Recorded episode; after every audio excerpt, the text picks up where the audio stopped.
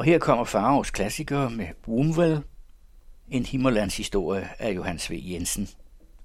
Wumvel er navnet på et stort engelsk menageri, det vil sige en omrejsende zoologisk have af en lidt cirkusagtig karakter.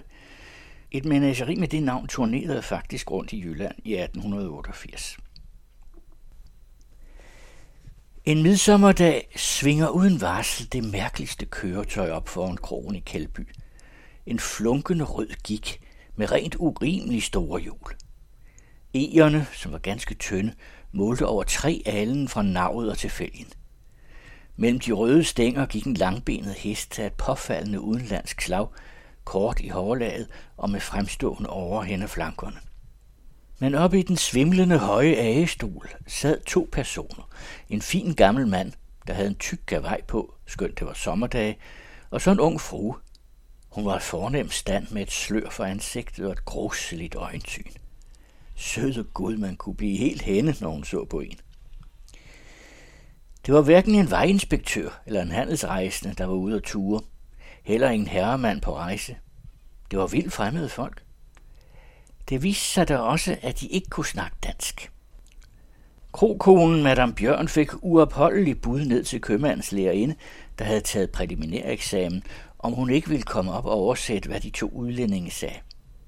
Da hun kom derop, sad de fremmede i dagligstuen med et kort foran sig på bordet. Lærerinden havde ingen lang snak med dem. De bad om noget at spise, og da hun havde tolket dette for Madame Bjørn, talte de ikke mere til hende. De var fra England. De undersøgte kortet, og lærerinden hørte dem mange gange nævne gråbølle med en fremmed rivegal udtale. Den gamle herre havde hvide fornemme hænder og sad hele tiden og holdt om en skildpaddesdåse. Han rystede en del af alderdommen, men var ellers sært levende af en olding at være. Han førte en livlig snak, dog uden nogensinde at smile. Det gjorde derimod den unge fru. Hun var sådan en glad en. Hun lå og bar sig meget forelsket til, mens de spiste. Kropigen fik indtryk af, at de var nygifte og på bryllupsrejse. Hun fandt det derfor passende at kro sig kælen og smile på en dånende måde, mens hun vartede dem op. De fik stegte ål, som til stor befrielse for Madame Bjørn lod til at falde i deres smag. Knive og gafler medførte de selv i et lederfotoral, og det var massive sølvsager. Det var nok ikke småfolk. Alt det tøj og udstyr, de havde i vognen, var også både godt og kostbart. Da de havde været en time i krogen og forfrisket sig, kørte de bort sønder på af Gråbølle til. Befordring havde samlet mange tilskuere i kørestallen, og da den unaturlige høje gik svævede ned ad landevejen, fuldtes den med dump deltagelse af alles øjne. Det var som om de, der så vognen køre bort, kendte hverandre alt for godt, da de igen var blevet ene.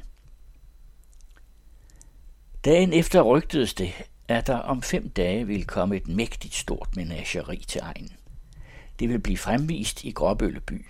Det hed Womwell og var fra England. Det var et af de største rejsende menagerier i verden. Det kom nordenfra og havde sidst været åbnet i Aalborg, hvor det havde forbavset alverden. Nu skulle det til Viborg, men undervejs ville det gøre hold på én plads i hele Himmerland, og her var valget faldet på Gråbølle som den midterste by, ikke af nogen anden fortjeneste. Menageriet bevægede sig frem i et uhyre stort vogntog og skulle, når det var stillet op, kunne rumme et helt herreds indbyggere. Det ejede en flok udvoksne elefanter. Der var en vogn fuld af ene løver, og i de øvrige var der alle de vilde, optænkelige skabninger, der findes i verden. Manden i den høje gik var aldeles ikke Woomwell selv, men en underordnet sekretær, der rejste forud og sørgede for alting på stederne, hvor menageriet skulle hen. To dage efter at sekretæren var passeret gennem Kjeldby, ankom tre svære arbejdsvogne med materiale og tømmer og en besætning af fremmede folk. I spidsen for dem stod en ingeniør til hest, en rasende engelskmand, der nær havde kyst livet af Madame Bjørn i den halve time, han bedede i krogen. Det blev snart åbenbart, at denne stab var sendt ud for at gøre veje og broer i stand foran toget. Mange steder kunne vores veje jo ikke bære de alvældigt svære vogne, forstod man fuldkommen godt, og broerne var nu slet ikke til at lide på, når elefanter skulle betræde den. Ingeniøren rejste med bemyndigelse fra herredsfoden i Lykstør til at foretage disse ting. Det spurgte siden, at han nok byggede broen over Moholm Å om så godt som fra ny. Men det var noget, der forundrede folk, at sådan en udgift kunne betale sig for den eneste gang skyld, menageriet skulle bevare vejen. Selv store gårdfolk blev opmærksomme. Dette her kunne ikke være nogen tilhyldet bedlerforretning. Moonvel så nok ikke ud til at være en af rakkerslaget, der beregnte landevejene med en lirkasse og en abkat. Det var en onsdag formdag, at Wumvels menageri nåede Kældby af Aalborgvejen. En julidag med hede og støv. Fremvisningen skulle finde sted samme dags aften og næste dag i Gråbøl. Wumvel kunne ikke indrette sig på en søndag over det, at det ikke passede ham. Folk fik at føje sig efter hans bekvemhed og indfinde sig eller blive væk, som de ville. Alle folk fra Kælby og omegn var på benene den onsdag. Mange timer inden det rigtige tog viste sig, blev der ved at komme forløbere nordfra, både ridende og kørende. Og ved dem alle var der noget flyvsk og udenlandsk at bemærke, både ved heste og mandskab. Det var materielvognene, belæsset med alle mulige sager, stænger og sejlduer, redskaber, og Gud i himlen bevare os, som de mennesker, der fulgte med læsene, havde travlt. De snakkede som kværne på deres gale mål. De sprang og piskede og hujede. Alting skulle gå enten i trav eller galop. Krogen var snart i deres vold, og de få ulempeligt frem. Det, de skulle bruge, havde de ikke tid til at vente på, og når de ikke blev fået straks på sekundet, tog de selv både af foder til hesten og af bajerskyld til deres egen mund. Krokonen fortvivlede op ad dagen, da der kom flere og flere, og menageriet ikke engang var begyndt at indtræffe endnu. Hun satte sig grædende hen og bad til sin skaber. Hun kunne ikke magte det. Nej, hun kunne ikke. De fik at regere med det, som de syntes. Krokalen, hjulpen af Frederik Just og Niels Liv, drog vand op og skar hakkelse på livet løs, men kunne ingenlunde stille kravet. De fremmede kale smed sig selv til det og lod spanden suse i kælden som til ildebrand og virvlede med hakkelsesmaskinen, så det stintede for knivene. Det var voldsk at se. En af fremmedkalene, der kunne snakke lidt dansk, ville købe køer og væltede sig ind på flere mænd, der stod og så til, men de ville jo ikke sælge ham køer. Hvad var han for en hejgud? Så sprang han på en hest og jo ind i Ove Jørgensens gård for at få køer der, men Ove viste ham ud med det samme. Fyren galopperede derover til Anders Mikkelsen, som var en mand, der kunne bestemme sig. Anders beder om at måtte se penge, og to minutter efter har han solgt sine fire bedste køer til engelskmanden. Han fik dem betalt med deres værdi og halvt så meget til. Ove Jørgensen havde nær forgrebet sig på sig selv, da han hørte det. Han var tungsindig i flere uger efter. De fire køer blev drevet op til krogen, og inden nogen rigtig sansede det, var halsen skåret over på høvderne, og syv-otte forfarende svende i færd med at slagte og partere dem. Det var til de vilde dyr deres mellemmad, naturligvis, når de kom. Toget indfandt sig om sider, og nu gik det helt over hovedet på de arme krofolk. Det stod tykt med fremmede, galende mennesker ind ad dørene. Madame Bjørn fik som en rørelse og gav sig himmelhøjt til at le i sin elendighed. Pigen bekendte siden fortroligt, at vandet stod hende ned i træskoen af skræk og alarm, da toget kom. Nils Liv, det gamle menneske, kunne nær have ravet sig i ulykke. Han blev harmet på en fræk kusk, der tog sig for at pøje ud i den grønne havre og rykke hele fagnfugle op til sine bæster. Det var Nils Liv et nummer for stærkt. Han fløj på ham, og de gik over inde i æren. Alle de fremmede kale gik med kniv, men denne her blev bange, for Niels Liv klemte ham, og han vældede skam og bad om forladelse. At Niels Liv havde turet, kunne ingen siden fat, han selv ikke heller. Åh, den tummel, alt, hvad som spiseligt var i krogen og ved bageren og købmanden og fra flere gårde, og alt, hvad der kunne flyde gennem halsen, blev fortæret den dag af hestene og af mandskabet og af dyrene. Men det var nok ikke sært, når en elefant satte et rugbrød ned i to bidder, hvilket man så. Men derom skal siden mere fortælles. Stod det nu sådan til i Kældby Kro, så var uroen alle vegne på landevejen næsten lige så stor. Folk var meget naturligt begyndt at søge nordpå ud af Aalborgvejen, hvorfra al trafik kom, og hvor det store tog af menagerivogne kunne ventes. Nogle gik så langt som til Smedens bakke, hvorfra de havde udsigt til det lange stykke af vejen gennem dalen, der ligesom hænger mellem højderne fra Kældby Mølle og til Alor Bakker. Men mange andre, og det var især yngre folk, gik hele den vej også og posterede sig på højderne der langt fremme, hvorfra de kunne se et godt stykke nordpå af Lykstørkanten. Hele vejstykket i dalen var oversået med folk. Omtrent midt nede i dalen, hvor milepælen står, havde en hel forsamling fra byen slået sig ned. Har ville de vente på toget. Og det kom jo. De fleste blev overvældet ved tilsynkomsten, så de glemte, hvordan det begyndte. De vidste ikke af det, før den ene underfulde vogn tonede frem efter den anden, slag i slag. Det var den samme vej, de samme grøfter, og møllen stod op på bakken ganske som så vanligt. Grøfterne dernede ved milepælen havde nu altid gabet på en hemmelighedsfuld måde, som om man kunne vente sig det ubekendte der. Gud ved hvorfor. Måske fordi de var meget brede og dybe og med en anden slags blomster end andre steder. Måske også fordi byens hjemlige enemærker her ligesom begyndte at gå over i udverdenen. Hvordan det så hang sammen. Alles følelse af virkeligheden svævede i fare, da toget kom. Hvad var sandt af det? Var det også vores landevej, eller var det som slags kæppemæssig varsel, at der kom vogne kørende med livagtige kameler for, og at skifergrå elefanter med øren som tynde sække plantede deres fødder som store brolæggerjomfruer i de støvede hjulspor. Til alt held gjorde toget en hvil, så man kunne komme til at vende sine øjne til det. Hele toget stansede, og i det nu vognene holdt stille, sås det af dem, der åndløst ilede ud på marken for at få et overblik, at karavanen strakte sig tværs på hele dalen fra Kælby Møller til Alår Bakker. Vogn med vogn på den hvide chaussé. En hængebro af befordringer spændt fra synskreds til synskreds. Dette syn blev aldrig siden glemt. Det berørte mange med en oplevelsens panik, så det gussede i dem, og de blev kolde i hovedhuden. Man så folk stikke i regn og igen stå stille, mens de gang på gang for sammen, som om der gik en kraft fra dem. Hver mand blev besat af en underlig iversyge og måtte endelig forkøne storheden til andre, der naturligvis så alt lige så godt, og mens de blev helt hvide i ansigtet, som om de var syge, stod de og stødte de selv samme opdagelser ud i munden på hinanden. Der skete mærkelige ting. Nogle folk kom frem med en varme i deres væsen, ingen før havde anet noget om, og som der blev ledet af siden, da alt repeteredes. Andre blev styrtet for overlang anseelse eller blev genstand for undergravende ynk, ved at de kom til at blotte sig. Det var ikke lige sunde følelser, hvormed man så at sige for første gang så, hvad man selv og hvad ens nabo var værd. Der var dem, der greb lejligheden til at låne af optogets glans og slå sig vanvittigt i vejret derpå.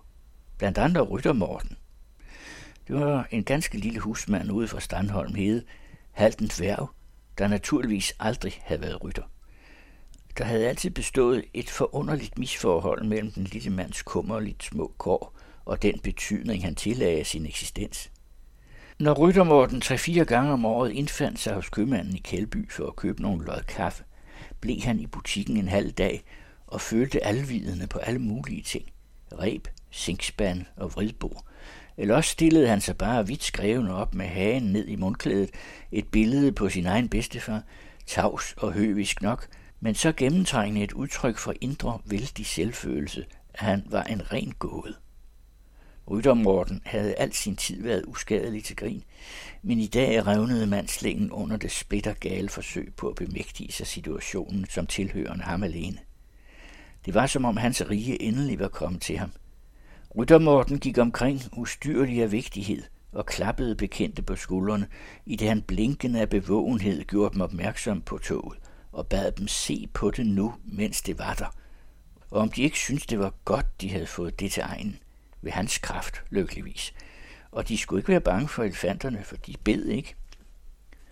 Ryttermorten gned så op af flere store gårdmænd, for hvem han ellers var luft, men som nu i deres grebne sindstemning ikke sansede at ryste ham af sig. Han gik så vidt, at han i en fortrolig og beskyttende tone gav sig til at give Anders Nielsen, sovnerådsformanden, gode råd med hensyn til, hvordan han skulle stille sig. Han bad ham dog endelig gå nærmere og forske på elefantdyrene. Anders Nielsen måtte ikke være undselig, og ryttermorten tog ham i armen og ville med blid magt føre ham nærmere til vognene, hvor elefanterne stod og rullede høviske op i munden med snablen.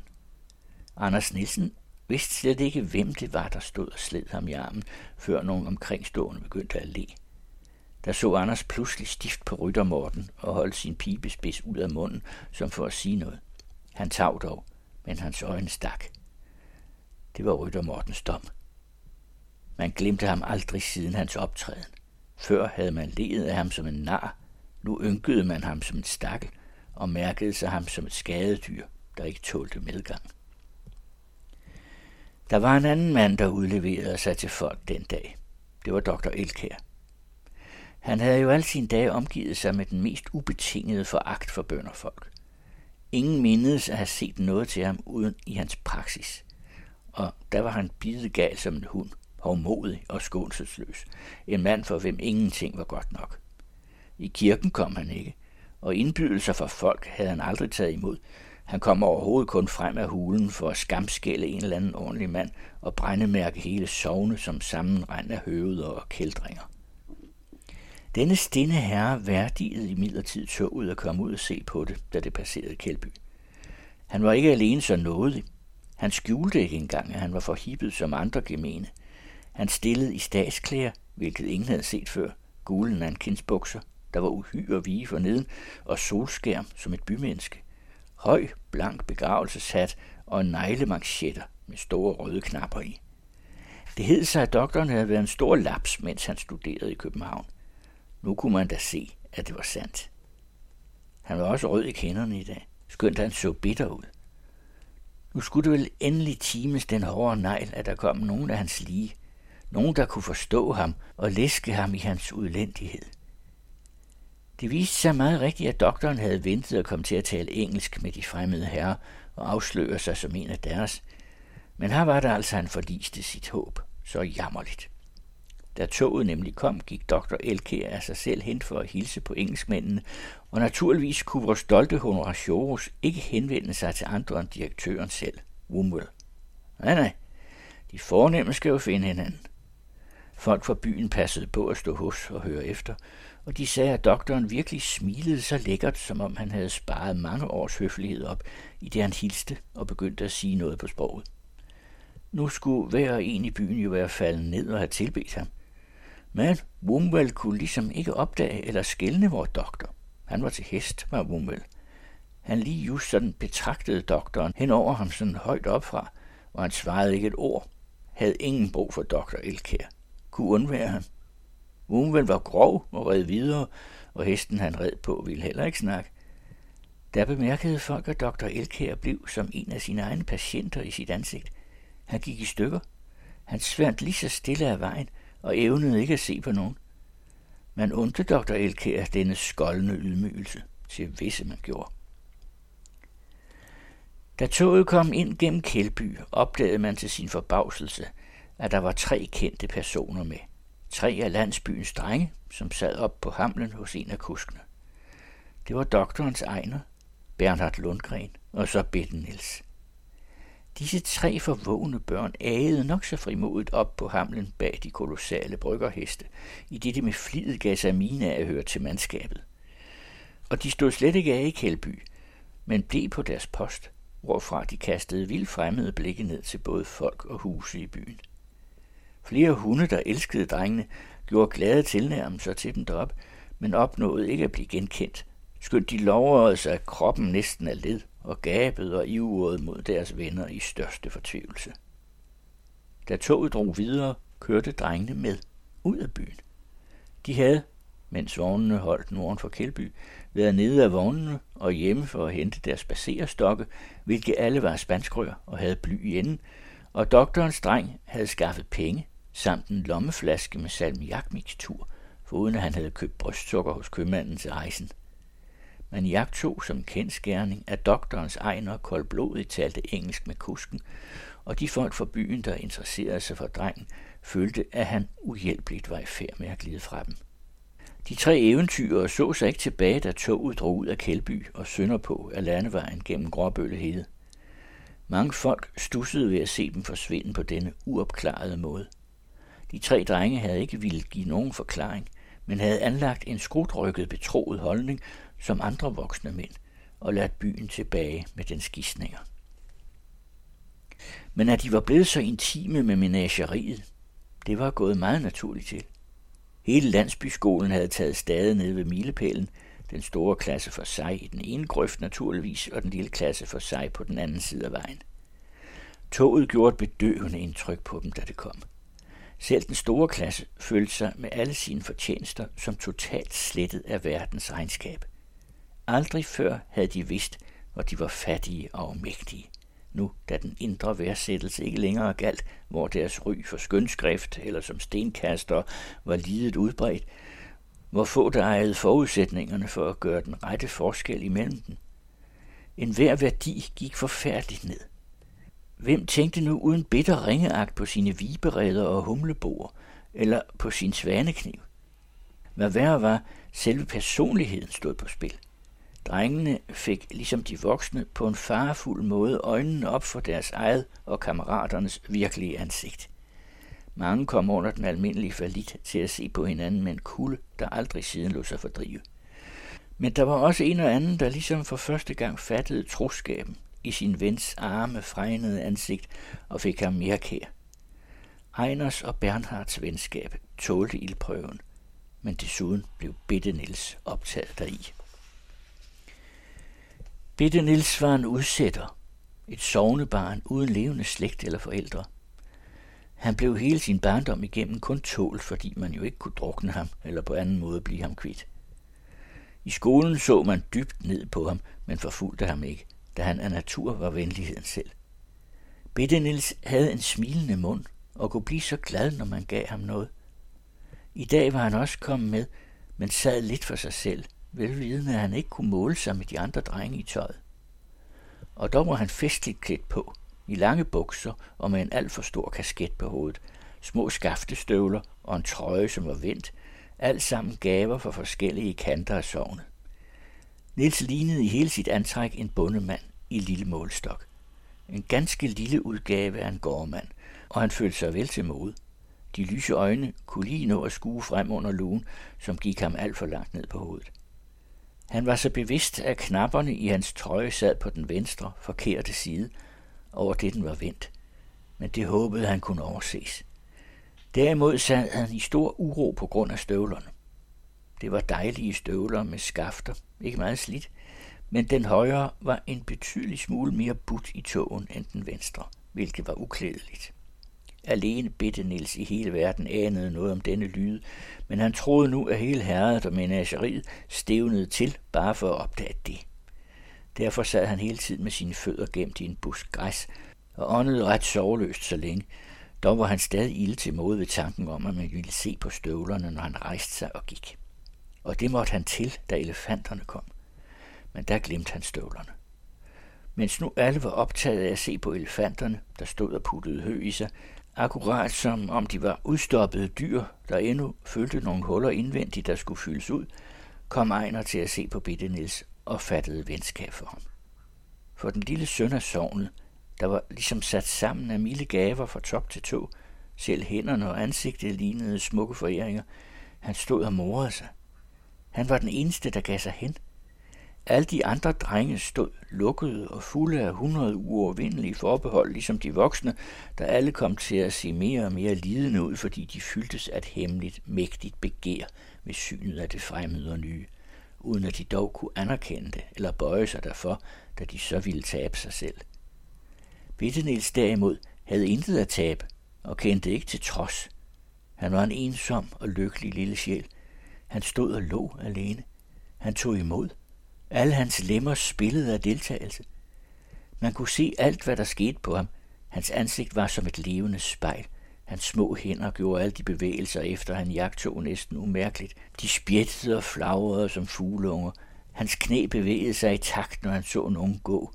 Han smilede uden at beherske sig, når noget var godt. Hans hjerte fløj et hvert vidunder i møde.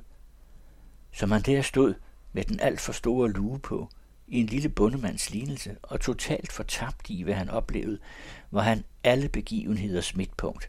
Selve kongen i eventyriet, hvor alle væsener er lykkelige og små. Da nu toget satte sig i bevægelse igen, var der en af kuskene, en sortagtig og venlig fyr, der havde råbt til drengeflokken fra sit sæde på den umådelig store hamn.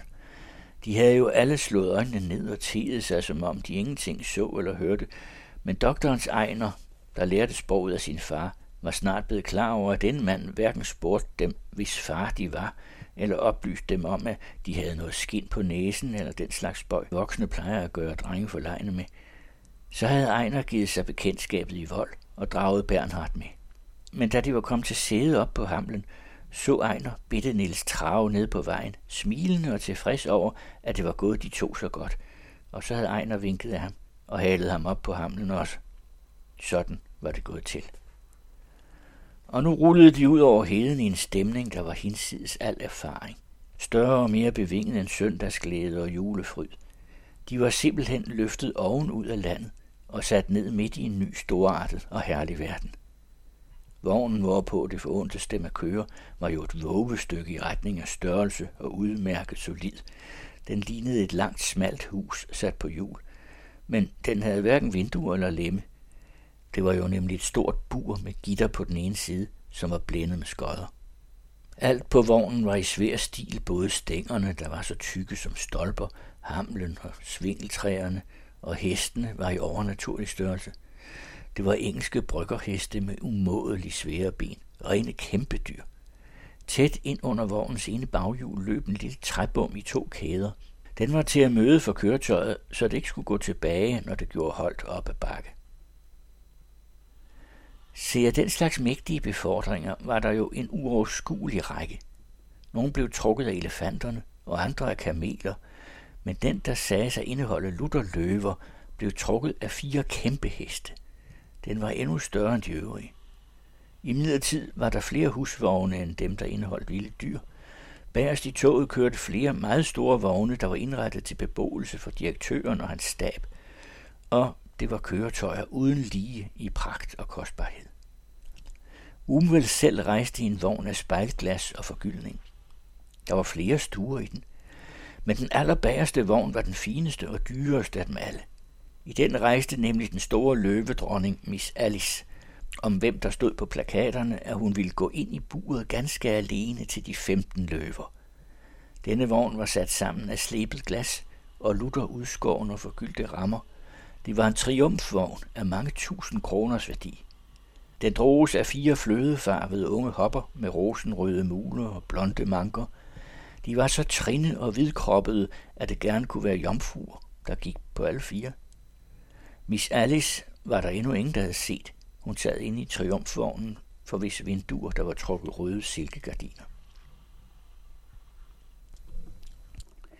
I hørte første del af Wombwell, en Himmerlands historie af Johannes V. Jensen.